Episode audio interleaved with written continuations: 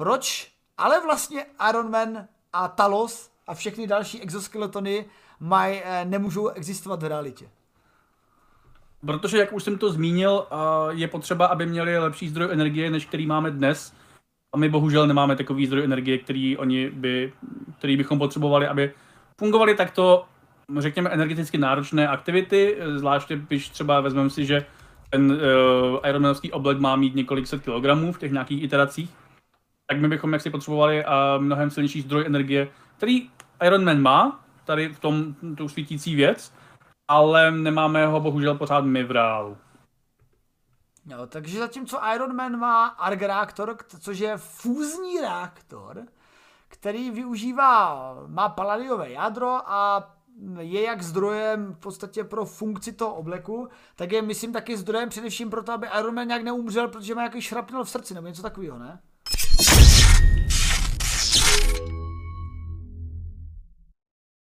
To mě na tom teda jako fascinuje nejvíc, že vlastně to, on má ten reaktor tak jako jen tak, on ho používá na to létání jen tak jako mimochodem a mezi tím si prostě sám do sebe dal, uh, já nevím, jestli to je teda fúze, jako jestli to je podle loru fúze, ale vypadá to jako, jako nějaký prostě malý tokamak a uh, ten používá prostě na to, aby co uh, mu šrapneli nepoškodili srdce nebo něco takového, co, jak oni to vysvětlili. A to je, já nevím, to je prostě jak kdybych to, to je prostě kdyby nosil kapesní uh, atomový reaktor, prostě kdyby něco takového existovalo, jen prostě proto, abych, já nevím, uh, měl lepší sílu v noze, nebo něco jako takového bizardního, takže to, to, že vlastně k tomu používá jen tak jako mimochodem k tomu zachraňování světa, to je takový jako vtipný, no. No, jako podle, podle loru je, uh, měl, těch reaktorů měl samozřejmě Tony více, no a především teda v té první variantě Mark 1, Mark 2 a Mark 3 to byl furt paládiový fúzní reaktor. A když, což i v rámci eh, děje pak byl eh, údajně otráven právě tím paládiem, což mě trošku zaujalo, já jsem právě třeba čekal, že i v tom filmu bude ještě třeba otráven tou radiací, co vzniká kolem toho reaktoru, ale ne, on byl otráven prostě tím prvkem, tím paládiem, takže OK. A v nejvyšší variantě potom má takový ten trojuhelníkový reaktor, jak se předtím byl kulatý, pak byl trojuhelníkový a ten se jmenuje New Element Arc Reactor, který využívá nový element, ale uh, není tu napsáno jaký element, prostě nový. Nějaký, nějakýho vyššího čísla, než který máme. No. No, to, to jsem, tohle to, právě s těma elementama, to jsem si i takhle jako hrával, eh, to mám zase v jiný přednášce, že řeším, že když se prostě používají nějaký úžasný elementy, který e, přináší jako úžasný převraty, že třeba zrovna konkrétně přednášce o Mass Effectu, kde mají EZO, element Zero, a vždycky potřebujete nějaký element. A tam, tam říkají, no EZO je jako transuran, který jako má velmi vysoké atomové číslo a tak, tak jsem se schválně díval, jako jaké mají veli, velmi vysoké atomové číslo a jestli by nějaký ten element nebyl, ten, nemohl být tím potenciálním zdrojem energie, ale bohužel ty elementy mají prostě problém, že jsou těžké, že jsou nestabilní a že se rozpadají. Jako máme přenosné elementy, máme přenosné eh, reaktory, nebo ne reaktory, ale máme přenosné zdroje, které využívají radioaktivní izotopy nebo reaktivní látky, které se nějak rozpadají a to produkuje energii. No a to jsou třeba ty reaktory, které využívají, nebo ty, ne, furt používá reaktory kvůli tomu arku, ale to jsou ty zdroje energie, které třeba používají sondy na Marsu. To jsou krásná ukázka, kde právě dochází uh, k v podstatě k radioaktivnímu rozpadu uh, jádra, uh, jádra toho tepelného zdroje, teda toho radioaktivního zdroje, a co zahřívá vnitřek, a zahřívá to velmi stabilně, velmi kvalitně, protože nakonec je to výhodnější a stabilnější zdroje energie než třeba na Marsu konkrétně, než sluneční panely, že sluneční panely můžou být zapraseny prachem, ale ten jejich reaktor pravděpodobně ten nemůže být zaprasen a ten funguje veselé dál. A dokonce právě díky němu je předpokládána mnohem delší životnost eh, sond Curiosity a sond Perseverance, než kdyby měli třeba nějaký přehnaný solární panely. Protože když si uvědomíte, jak jsou velké ty moduly, tak kdyby měli přinášet ten správný příkon pro tuhleto sondu, tak by ty panely musely být teda opravdu giganticky velký. To by byl v podstatě takový let, takový pojízdný motýlek, a ano, jako dovedu si představit, že by se to dokázalo oklepávat ten prach, ale nakonec ten zdroj energie z toho teplného, um, teplného ne reaktoru, ale tepelného zdroje je lepší reaktivního. Takže něco takového, něco takového malého, co by dokázalo mít třeba uh, uh, ty transurany, ty vyšší, ty vyšší elementy, které by se pomalíku jako rozpadaly,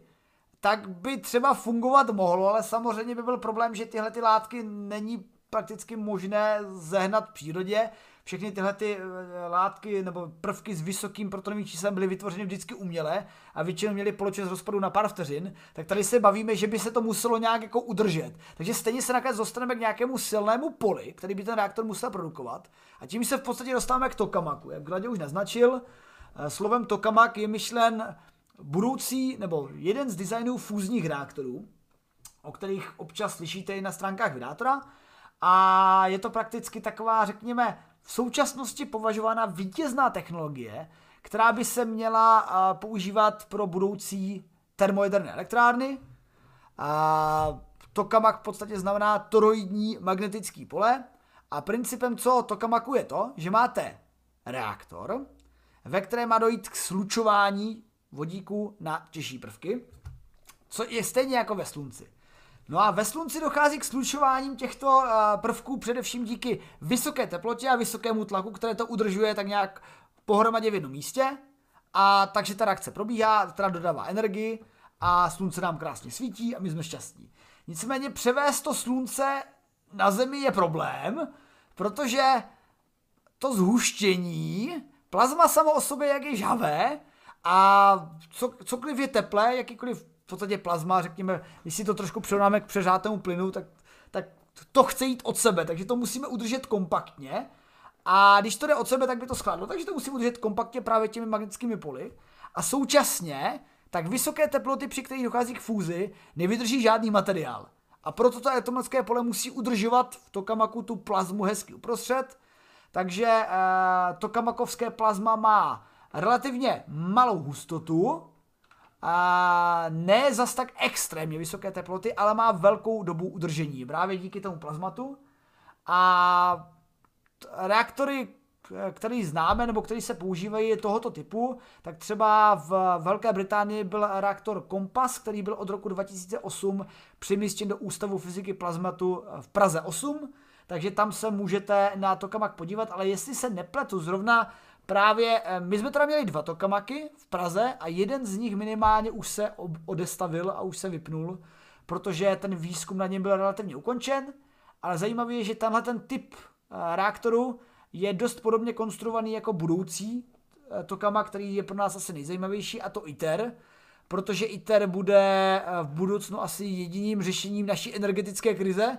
a našich požadavků energie, protože nám pravděpodobně přivede neomezený zdroj energie až do domu. Akorát ITER teda není ještě nějaká úžasná elektrárna, která fakt bude fungovat, ale ITER je největší fúzní reaktor, který snad bude v plusu v kontextu té, eh, toho příkonu energie nebo toho výdeje energie a toho, co do toho musíte nasypat, aby to vůbec celý fungovalo. A... No, ona asi... No, povídej. Ono je asi jako klasicky dobrý u toho, uh, což samozřejmě spousta diváků určitě ví, ale třeba někteří to neví, je dobré jako zmínit, že udělat fúzi není tak složitý, to umíme jako i nekontrolovaně eh, poměrně dobře, kontrolovaně už nějakým způsobem, ale problém je udělat fúzi tak, abychom z ní rozsvítili žárovky víc, čili abychom z té fúze získali víc energie, než kolik se do ní vloží eh, k jejímu vytvoření. A to zatím teda jako neumíme, byť se tomu nějakým způsobem uh, se v tom jako lidstvo nějakým způsobem zlepšuje. V posledních prostě 10-20 letech, hlavně těch deseti, se to nějakým způsobem už dostává do plusu v tom smyslu, že uh, umí vytvořit tu fúzi, tu fúzní nějakou reakci, nebo to, to, nějaký to, to, to, to plazma, uh, stále víc horké po stále delší dobu a už to třeba jako umíme udělat i tak, aby čistě jenom na to vytvoření toho, toho, toho ty, ty reakce padlo méně energie, než kolik by se mohlo vytvořit tou samotnou reakcí, kolik by to mohlo rozsvítit žárovek, ale pořád ten komplex jako takový je mnohem větší a pořád víc energie dohromady uh, spolknou ty další procesy, třeba ty magnetické pole, které to udržují v tom chodu dál od těch stěn, jo. takže pořád tak daleko nejsme a pořád se tvrdí, že to bude třeba až za těch 20, nebo že to bude nejdřív za těch 20 let v nějaký té fázi, že to experimentálně umíme, ale to ještě nebude samozřejmě v té fázi, i pokud se to stane, což doufáme a uvidíme, je samozřejmě možný, že to bude trvat díl, ale i pokud by se to teda jako stalo za těch 20 let, tak pořád je to jen, by to bylo jen v té fázi, kdy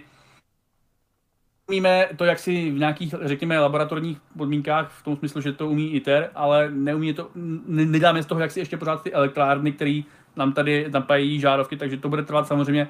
ta samotná aplikace dalších třeba 20, ne víc let, jo, takže než se zkrátka postaví ty věci, než se na to udělají nějaký firmy, startupy, tady ty capiny, než jako se to postaví, když si vezmeme, že prostě stavba průměrné jaderné elektrárny trvá kolik, 12 nebo kolik let, 12-15 asi, a zároveň uh, ty fúzní elektrárny nebudou o moc menší, jaksi, jo, takže pořád se zdá, že tohle to bude nějakým způsobem, že to může jako vyřešit spoustu problémů lidstva, ale jako na to řešení si počkáme a uvidíme samozřejmě, jestli vůbec se toho dočkáme. Jo. A já tady využiju, že nám tady přišel hezký další sub a konečně mi to připomněl i ty předchozí suby, takže zdravím tady i Flafa, který k nám přišel na dívandu, Přemýšlí taky pěkné Vánoce. A moc díky šťastnému Lukovi, který si obnovil předplatné, Uvaga Borečkovi, co se obnovil předplatné a Sobolímu Uchu, který si obnovil předplatné jako první. Takže moc vám díky a, a všem, že podporujete kanál Vydátora i při tomhle speciálním vydátorském Věda versus Something streamu. Ale pojďme zpátky k tématu. Takže, jak říká Laďa, a všech, čeho se dočkáme, snad, jak se říká, fúze za 50 let i teď bude, ale i tak nějak se oddaluje konstrukce francouzského ITERu, ale minimálně ITER už je eh, budova, která se konstruuje, na kterou se instalují nějaké části přímo reaktoru, takže se v nějaké fázi ho dočkáme. Ale o fúzi jsme častokrát psali i na vydátorovi, protože mezi tím, co Francie buduje a my budujeme, tak Čína ohlásila, to byla vlastně novinka z června 2021, že dosáhla rekordu fúze a to 120 milionů stupňů Celsia udržela 101 sekund. Takže v tomto bodě uh, ta Čína také samozřejmě využívá reaktory typu tokamak a teda kon- konkrétně čínský experimentální reaktor East a byl teda schopný udržet eh, velmi vysokou teplotu po relativně dlouho. Povídej. Chci říct, že myslím, že už ten rekord překonali. Nejsem si jistý, jestli Číňani nebo jeho Korejci, ale myslím, myslím si, že jeho Korejci to překonali o, nějaký, o nějakých pár stupňů, takže uh, říkám, zlepšujeme se v tom, je to, někam to jde, někam to směřuje, ale pořád jako bych ještě neinvestoval do uh, akcí startupů. Ne, jasně, jasně. No a, a v rámci dalších novinek, co jsme, uh, o kterých jsme psali na Vydátorovi, tak jsem, uh, to bylo snad snad dva týdny zpátky nebo něco takového relativně, relativně čerstvého, že australská laserová fúze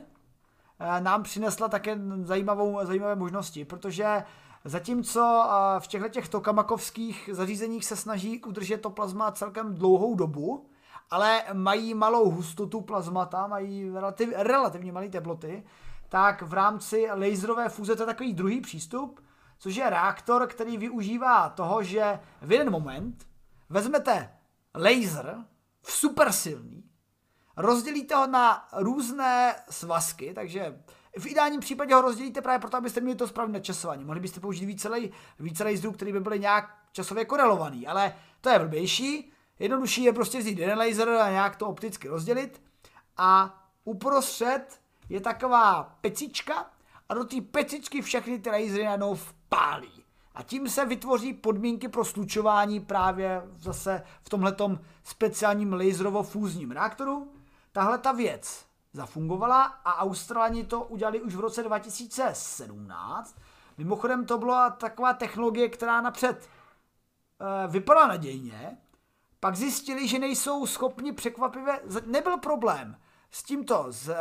provést, ale byl problém se stabilitou, protože ať to byl jeden laser a fakt jako kolimbovaný na jedno místo, tak furt, když dělali analýzy toho plazmatu, který vzniklo, a samozřejmě se hned rozpílilo, protože tady nejde o žádný dlouhodobější udržení, tady jde jenom prostě o zapálení toho plazmatu a testování, a o to udržení se budu, řekněme, dařit, uh, to, to by pak nebylo o udržení, to by pak v podstatě bylo jenom, že ty další pulzy a další dodávaný materiál by to v podstatě prodlužovali tuhleto funkci. No a, a dosáhli toho, že se dostali v podstatě do plusových čísel, Což znamená, že když ta energie, která byla použita na to, aby to zapálo to plazma v tom, eh, v tý, tam byla taková malinká kapsulka a, a energie, která spotřebovali na to, aby to napadlo ty lasery a všechno ostatní, tak tou fúzí se vykonalo o trošičku víc energie. A akorát teda musíme odečíst ten fakt, že ta kapsulka neabsorbovala 100% energie laseru, ale jenom nějakých 30%. Takže ta matematika vychází jenom s těma 30%. Když se aplikuje celá ta energie, co se spotřebovala na tu výrobu laseru, tak to zase jako furt jsme v mínusu. Furt prostě musíme do té fúze víc dodávat energie. Ale právě australští věci si věří, že v jejich reaktoru mo- mohou se dostávat dál a lépe díky zlepšováním geometrie a mohl, to, to, říkám, je to konkurenční varianta fúzního reaktoru, ale proč ne? Je to takový to whoever win, we win. Takže když jim to vyjde, tak cajk, každopádně jim trvalo dost dlouho, než to pak publikovali, protože jestli tím to vyšlo z roku 2017 a publikace vyšla až v nedávných měsících, tak si dovedu představit, že ta, ten důvod byl asi ten, že jim to vyšlo, pak to udělali po druhý a zjistili, že jim to nejde, po třetí taky ne, a pak jim to třeba fungovalo po šestý a řekli si, sakra, to se bude blbě publikovat. Jako stane se, znám to, no. Což bych jako právě tady eh, jenom dal jako dva komentáře. Jo, ITER by měl být funkční kolem roku 2030, ale jako to neznamená, že v prosinci 2030 budeme mít vynalezenou fúzi. Ono to jako asi bude nějaký čas trvat, než to tam budou uh, zapínat a kontrolovat a testovat. Bude asi nějaký čas trvat, než tam budou dělat nějaký jako uh, pokusy s tím, bude nějaký trvat čas, než to vypublikují. Reálně se čeká, že do 2040 by jako a to, to za předpokladu, že ta, ten koncept ITERu bude fungovat, což taky jako není úplně jako samozřejmě jistý, tak i pokud bude ten koncept ITERu fungovat a ukáže nám tedy, jak udělat uh, uh, energeticky pozitivní fúzi, tak se jako nečeká, že do roku 2040 se to stihne. A ještě tady zmiňuje 3D Milan, jaderky omezují lidské mínění. Jo a ne, jaderky mají zároveň docela dost problém v tom, že jaksi jsou to jenom státní projekty a může mít různé názory, řekněme na to na politické jako věci, ale asi se shodneme úplně na všech stranách, že státní projekty jsou poměrně dost plítva, plítvavé projekty a uh, znám dost lidí, kteří třeba jako jsou proti dostavení Temelínu ne kvůli tomu, že se bojí jaderné energie, ale kvůli tomu, že nemají rádi korupci. A jako předpokládají, že se tam prostě ztratí eh, příliš mnoho peněz, které se můžou jako třeba eh, efektivně využít nějak jinak. Jo? Takže co by opravdu mohlo být jako uh, alternativou k fúzi, je, jsou teda ty modulární jaderné elektrárny, kdyby uh, vznikaly zkrátka menší bloky, které by nepotřebovaly tak masivní řekněme, dobu stavby a tak masivní finance veřejné, jako ty stávající dnešní velké bloky, uh, že jo, klasicky zmiňujeme vždycky uh, New Scale firmu, která, teď se nepamatuju z hlavy, kolik ten jeden reaktor by měl mít výkon, ale myslím, že to jsou nějaký desítky megawatt. Chci kecat, ale něco jako relativně malého v porovnání s Temelínem, ale teoreticky díky tomu, že by to měli být schopni dělat, je to, myslím, že prototypy už mají teda jako stavěný, mají mít jako funkční nějaký ty, uh, nějakou tu první verzi do 2.2.4, teoreticky, kdyby se to teda jako dělalo v nějakým tom továrním režimu a dělali by to ve velkým, tak by jako mohlo být možná jednodušší postavit větší počet těchto elektráren než menší počet silnějších elektráren, jaderných oboj teda, jako jo, takže Uvidíme, je to nějaký jako prostě další pokus, tady ty modulární bloky e, vyvíjí víc států, nebo je to rozhodně víc subjektů než New Skill, a možná by to prostě, možná prostě zásadní problém je ten ekonomický, jo, jako my z Evropy máme tendenci to vnímat jako uh, hloupé Německo odstavuje svoje jaderné elektrárny, ale samozřejmě jaderná energetika je mnohem větší, globálnější téma a různé státy to uh, se s tím, řekněme, perou nějakými jinými cestami, jo, takže Uh, není to rozhodně jenom o té obavě, řekněme, evropské veřejnosti, byť my logicky vnímáme nejvíc, protože jak si jsme v Evropě, ale e, rozhodně je tam asi, no, pravděpodobně je tam dost jiných věcí, které by se mohly dát vylepšit tak, aby jaderná energie byla nejen bezpečnější, ale hlavně taky rentabilnější. Třeba teďka prostě klasika, že jo, ale tím zabíháme úplně do jiného tématu. Se prostě řeší, že kvůli uh, obnovitelným zdrojům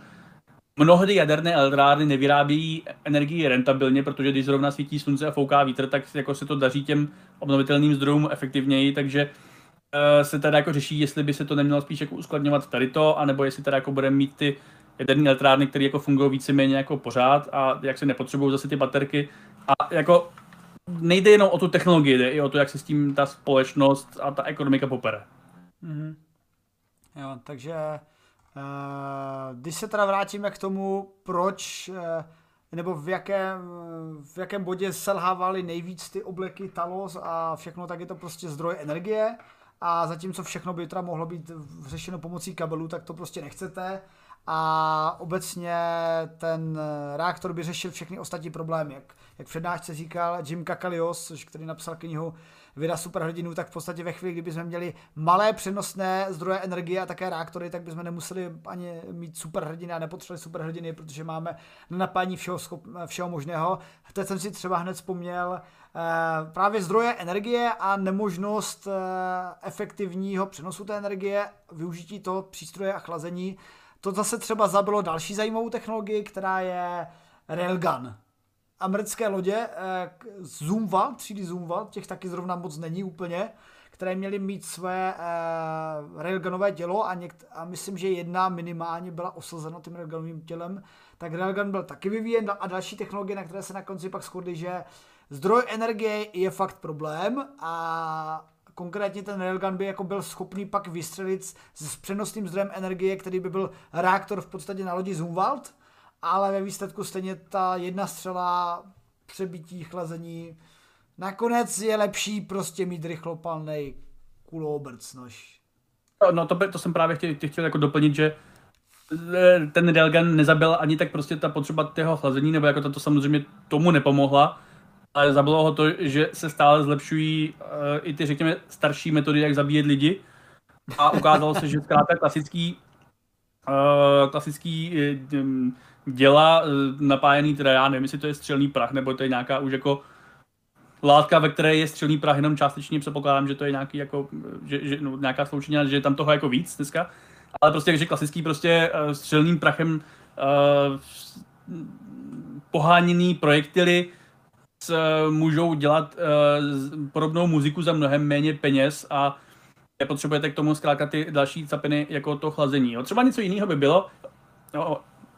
Něco jiného by bylo, kdyby z, ty railguny uměly prostě třeba jako řádově lepší, jako že by mě zvládali dostřel, já nevím, ne na 80 km, ale třeba na 800 km. Jo, to by bylo něco rozhodně, kdyby se nad tím jako mohli uh, uvažovat, ale to oni zatím nezvládají. A na těch 80 km už to dneska teda zvládají. Myslím si, že poslední rekord snad byl nějakých No, zase nechci kesat, ale minulý týden byl nějaký eh, nový rekord, kdy zvládli, myslím, na nějakých 60 kilometrů přesně trefit uh, houfnicí uh, cíl, jo, někdy američani. Takže uh, dneska už prostě ty uh, děla jsou mnohem dál, samozřejmě ty klasický. A v chvíli, uh, kdybychom zase měli ten nějaký lepší energetický zdroj, tak by se o tom dalo třeba uvažovat, protože třeba z toho podobného důvodu se uvažovalo, že jo, nad laserama, který prostě neumí zase jako tak moc a možná ve skutečnosti uh, můžete si dát na laser a on umí sestřelit za pár desítek sekund dron vy tím něco ušetříte, protože nepotřebujete prostě po tom dronu střílet už rakety, které jsou teda mnohem, mnohem dražší, nebo o něco méně dražší a klasický projektilový nějaký bodový obrany. Ale se jako prostě na ten, na ten laser potřebujete úplně novou infra, infrastrukturu na tu loď dát, potřebujete tam mít prostě úplně jiné věci, které jaksi nejsou kompatibilní s tou dosvatní infrastrukturou, protože dosvatní infrastruktura je uh, dělaná pro uh, projektilové zbraně a řízené střely a je, otázka prostě, jestli kvůli tomu, že jednou za uherský rok s tou lodí potkáte nějaký dron, který zrovna, kdy zrovna budete moct jako uh, počkat kdy, s tím, že ho se střelíte a budete na tom, ušetříte na tom pár tisíc dolarů navíc, nebo možná desítek tisíc, nebo případně jako nějakých víc jako peněz, nevím, kolik stojí dneska uh, munice do, do CIFSu, do Phalanxu, tak jako je otázka, jestli kvůli tomu opravdu se budete obtěžovat s tím, že tam dáte ten laser, jo. Kdyby ten laser prostě měl mnohem, mnohem větší nějaký jako výkon a byl by schopný se střelovat ale perutě na, ale perutě na mnoho kilometrů, tak by to jako možná bylo uh, důvod to tam dát, ale on to zatím teda jako neumí a ten důvod, proč to zatím neumí, je právě zase ten zdroj energie. Takže pořád se dostáváme k tomu, že potřebujeme mnohem výkonnější a mnohem mobilnější zdroj energie, pokud teda chceme tady ty futuristické zbraně nebo třeba i nějaký jiný mírovější aplikace.